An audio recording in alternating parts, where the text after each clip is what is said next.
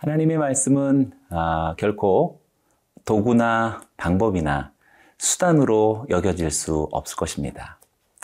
말씀이 육신이 되어 우리에게 오신 그리스도를 생각해 본다면 사실상 하나님의 말씀은 무척 깊은 인격적 관계 속에서 이해되어야 할 것입니다. 성소 속에서 하나님의 지혜를 가리키는 말씀을 여러 곳에서 의인, 아, 의인화해서 우리들에게 설명하는 것도 같은 이유라고 말할 수 있겠습니다. 그래서 우리는 하나님의 말씀을 인격적으로 사랑하고 교제해야 할 것입니다. 그래서 우리가 말씀을 사실 읽는 것 같지만 어느 순간에 사실상 말씀이 우리를 조명하고 우리의 삶을 읽고 있다라고 하는 것이 더 정확한 표현일 것입니다. 오늘 하나님의 말씀의 이 진정한 아, 관계 형성이 오늘 저와 여러분들의 아, 이 하루 가운데 다시 세워지고 다시 새로워지는 아, 그런 복된 하루가 되어지기를 주의 이름으로 축원합니다.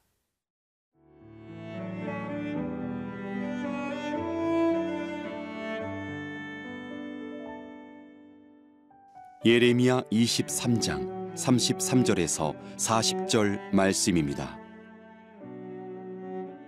이 백성이나 선지자나 제사장이 내게 물어 이르기를 여호와의 엄중한 말씀이 무엇인가 묻거든. 너는 그들에게 대답하기를 엄중한 말씀이 무엇이냐 묻느냐? 여호와의 말씀에 내가 너희를 버리리라 하셨고 또 여호와의 엄중한 말씀이라 하는 선지자에게나 제사장에게나 백성에게는 내가 그 사람과 그 집안을 벌하리라 하셨다 하고 너희는 서로 이웃과 형제에게 묻기를 여호와께서 무엇이라 응답하셨으며 여호와께서 무엇이라 말씀하셨느냐 하고 다시는 여호와의 엄중한 말씀이라 말하지 말라. 각 사람의 말이 자기에게 중벌이 되리니 이는 너희가 살아계신 하나님 만군의 여호와 우리 하나님의 말씀을 망령되이 사용함이니라 하고 너는 또 선지자에게 말하기를 여호와께서 내게 무엇이라 대답하셨으며 여호와께서 무엇이라 말씀하셨느냐? 너희는 여호와의 엄중한 말씀이라 말하도다.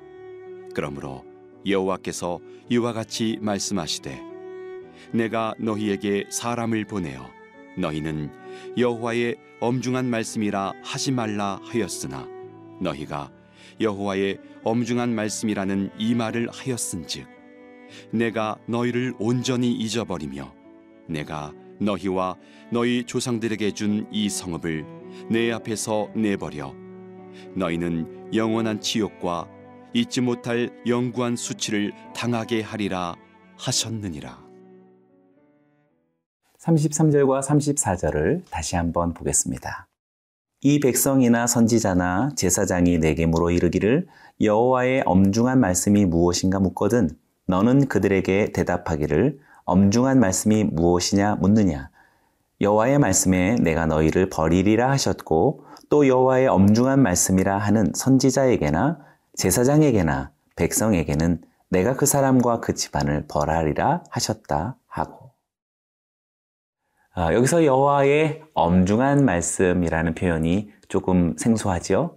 여기서 엄중한이라는 말은 마사라는 원어를 번역한 것인데 아, 여호와의 엄중한 말씀은 다른 말로 여호와의 신탁이다라고 할 수 있겠습니다.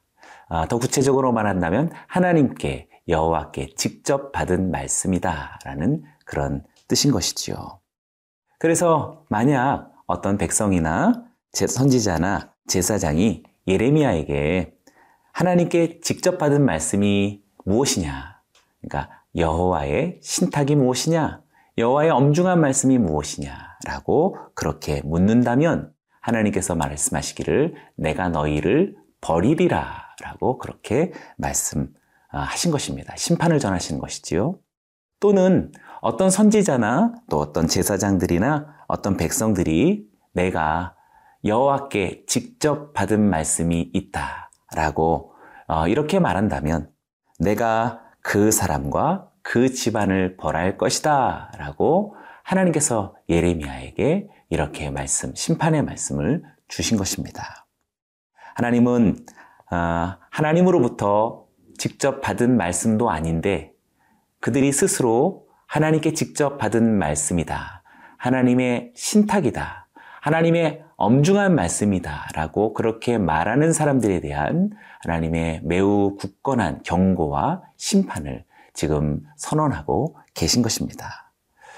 그렇다면 왜 사람들은 이렇게 여호와의 신탁이다. 엄중한 말씀이다. 내가 하나님께 직접 들은 말씀이다. 라고 그런 이야기들을 하는 것일까요?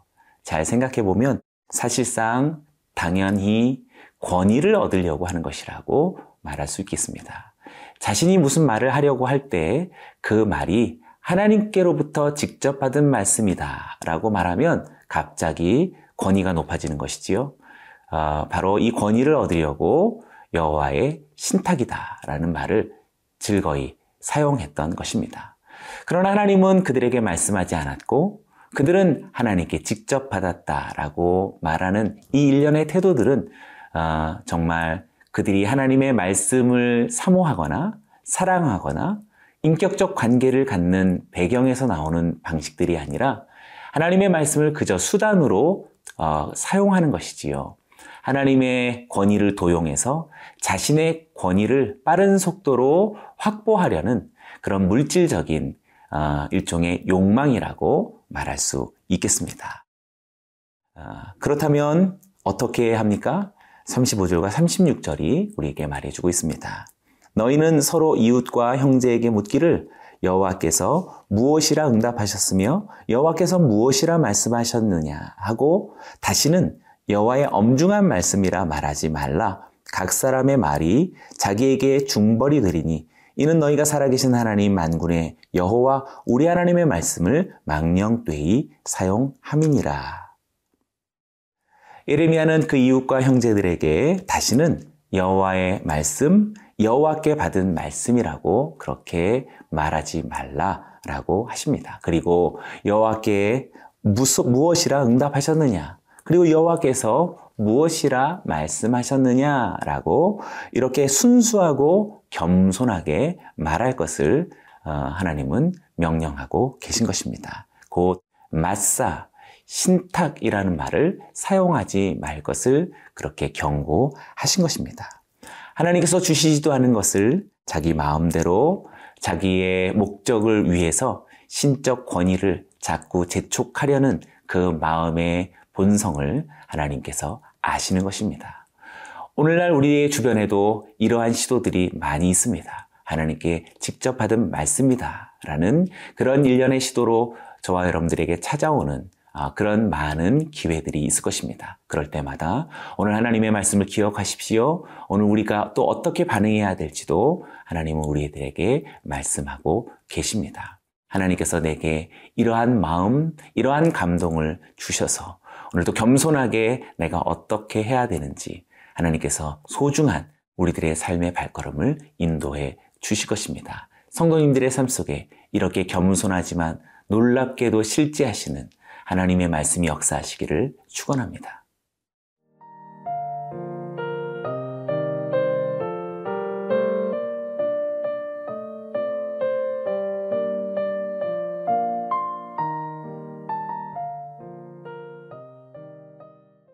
37절과 38절을 다시 보겠습니다. 너는 또 선지자에게 말하기를 여호와께서 내게 무엇이라 대답하셨으며 여호와께서 무엇이라 말씀하셨느냐? 너희는 여호와의 엄중한 말씀이라 말하도다. 그러므로 여호와께서 이와 같이 말씀하시되 내가 너희에게 사람을 보내어 이 말씀은 여호와의 엄중한 말씀이니 너희는 말하지 말라 하였으나 너희가 여호와의 엄중한 말씀이라 하였은즉. 선지자들은 아, 여호와께서 내게 무엇이라 대답하셨으며 무엇이라 말씀하셨느냐라고 이렇게 말해야 한다라고 하나님은 그렇게 거듭 어, 가르쳐 주셨고 알려 주셨습니다. 다시 오늘날 우리들의 상황으로 조금 돌아서 생각해 본다면요. 하나님 우리에게 이렇게 말씀하셨습니다. 우리가 그렇게 자주 이야기하죠. 어, 그러나 어, 그 강도와 목적에 있어서 우리의 그 말 표현에 어, 의미를 우리는 분명하게 정의할 수 있어야 하겠습니다. 분명히 여호와의 신탁이다. 하나님께서 주신 계시다라고 하는 이런 직접적 하나님의 아, 계시의 작용과 하나님께서 말씀을 통해 기도를 통해 또 예배를 통해 어떤 특별한 감동을 주셨다라는 것과는 구별되는 것이지요. 그런 어, 후자의 의미가 바로 여기 하나님께서 내게 무엇을 대답하셨으며 무엇이라 말씀하셨는가라고 이렇게 선지자들은 서로 어, 말해야 된다라고 주님이 가르치셨다라는 말입니다. 그럼에도 불구하고 그들은 줄곧 여호와의 엄중한 말씀이다. 내가 하나님께 신탁을 받았다, 직접 계시를 받았다라고 그런 표현들을 자주 사용했다라는 것입니다. 그래서 하나님은 하나님의 사람을 다시 보내어서 여호와의 신탁이라는 표현을 쓰지 말라라고 여러 차례 경고했다라는 것이지요. 하나님은 우리들의 신앙생활 속에서 계속해서 우리들의 부주의하는 태도에 영적인 그런 작용들을 그렇게 교정하고 성실하게 인도해 주십니다. 하나님의 말씀을 수단으로 여기지 말라라는 것이지요. 하나님의 말씀을 자신의 어떤 목적을 위한 방법론으로 생각하지 말라라는 뜻입니다. 사랑하는 여러분, 오늘도 다시금 말씀을 겸손히, 겸허히, 마치 말씀이 육신이 되신, 육신이 되신 그리스도 앞에 내가 서 있는 것처럼 우리는 인격적 관계로서 하나님의 말씀을 대해야 할 것입니다. 39절과 40절의 말씀입니다. 그 결과가 이러합니다. 내가 너희를 온전히 잊어버리며 내가 너희와 너희 조상들에게 준 이 성읍을 내 앞에서 내버려 너희는 영원한 치욕과 잊지 못할 영구한 수치를 당하게 하리라 하셨느니라. 하나님 이렇게 거듭되어진 아, 여호와의 신탁이다, 엄중한 말씀이다라고 하는 일련의 자신의 목적을 위해 하나님의 말씀을 도용하고 그렇게 하나님의 말씀을 수단으로 전락시키는 일련의 행태가 계속 반복되어지는 어느 이후 하나님은 이제 이렇게 심판을 작정하시는 것입니다. 첫째, 그들을 잊어버릴 것이다 라고 말씀하시고, 둘째, 이 성읍을 내 앞에서 내버릴 것이다 라고 말씀하십니다. 세 번째는 영원한 치욕과 영구한 수치를 당할 것이다 고 말씀하시는 것이죠. 어, 너무 충격적인 결과가 나타나지요. 그런데 사실 이 결과는 사실상 하나님께서 어, 그렇게 유다에게 아주 무서운 심판의 어, 내용이 아니라 유다가 자초한 이스라엘 유다 백성이 자초한 것이라고 할 수 있겠습니다. 어제 본문인데요. 우리 27절의 말씀을 한번 같이 보겠습니다. 예레미야서 23장 27절 그들이 서로 꿈꾼 것을 말하니 그 생각인즉 그들의 조상들이 바알로 말미암아 내 이름을 잊어버린 것 같이 내 백성으로 내 이름을 잊게 하려 함이로다. 오늘 39절에서 내가 너희를 온전히 잊어버릴 것이다라고 하는 어, 하나님의 어, 이 어, 심판의 반응은 사실상 유다가 하나님을 잊었기 때문이라고 말할 수 있는 것입니다. 유다는 왜 하나님의 이름을 잊었는가? 라고 말한다면 아까 27절 말씀 속에 저들이 조상들이 바알로 말미암아 내 이름을 잊어버린 것 같이 내 이름으로 아, 내 백성으로 내 이름을 잊게 만들려는 그런 바알의 영향력의 시도들이다라고 말하는 것이죠. 한마디로 얘기해서 바알이라고 말하는 세속적인 풍요와 번영과 성공은 하나님의 이름을 잊어버리게 만든다라는 것입니다.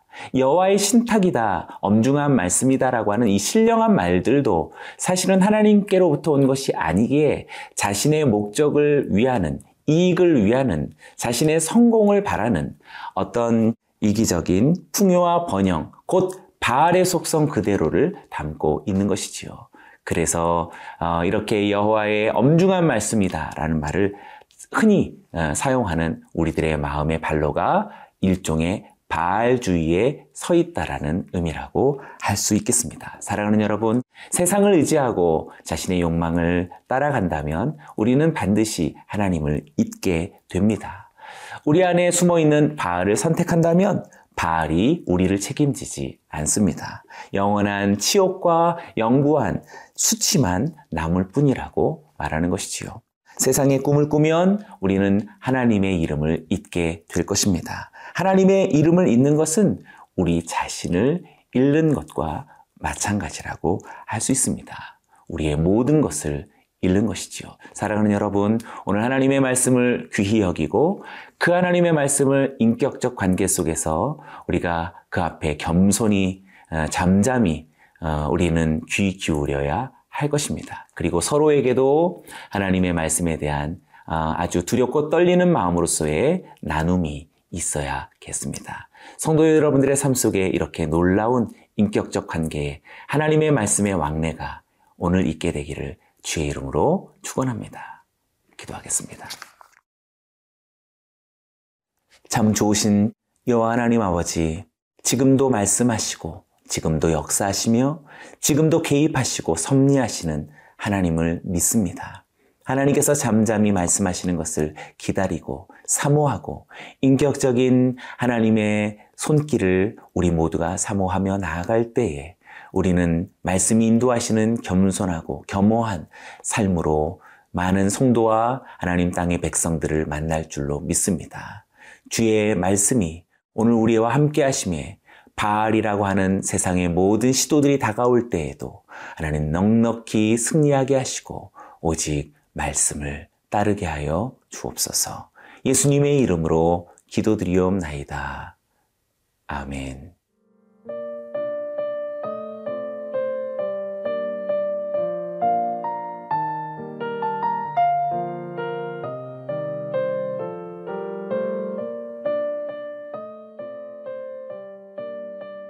프로그램은 시청자 여러분의 소중한 후원으로 제작됩니다.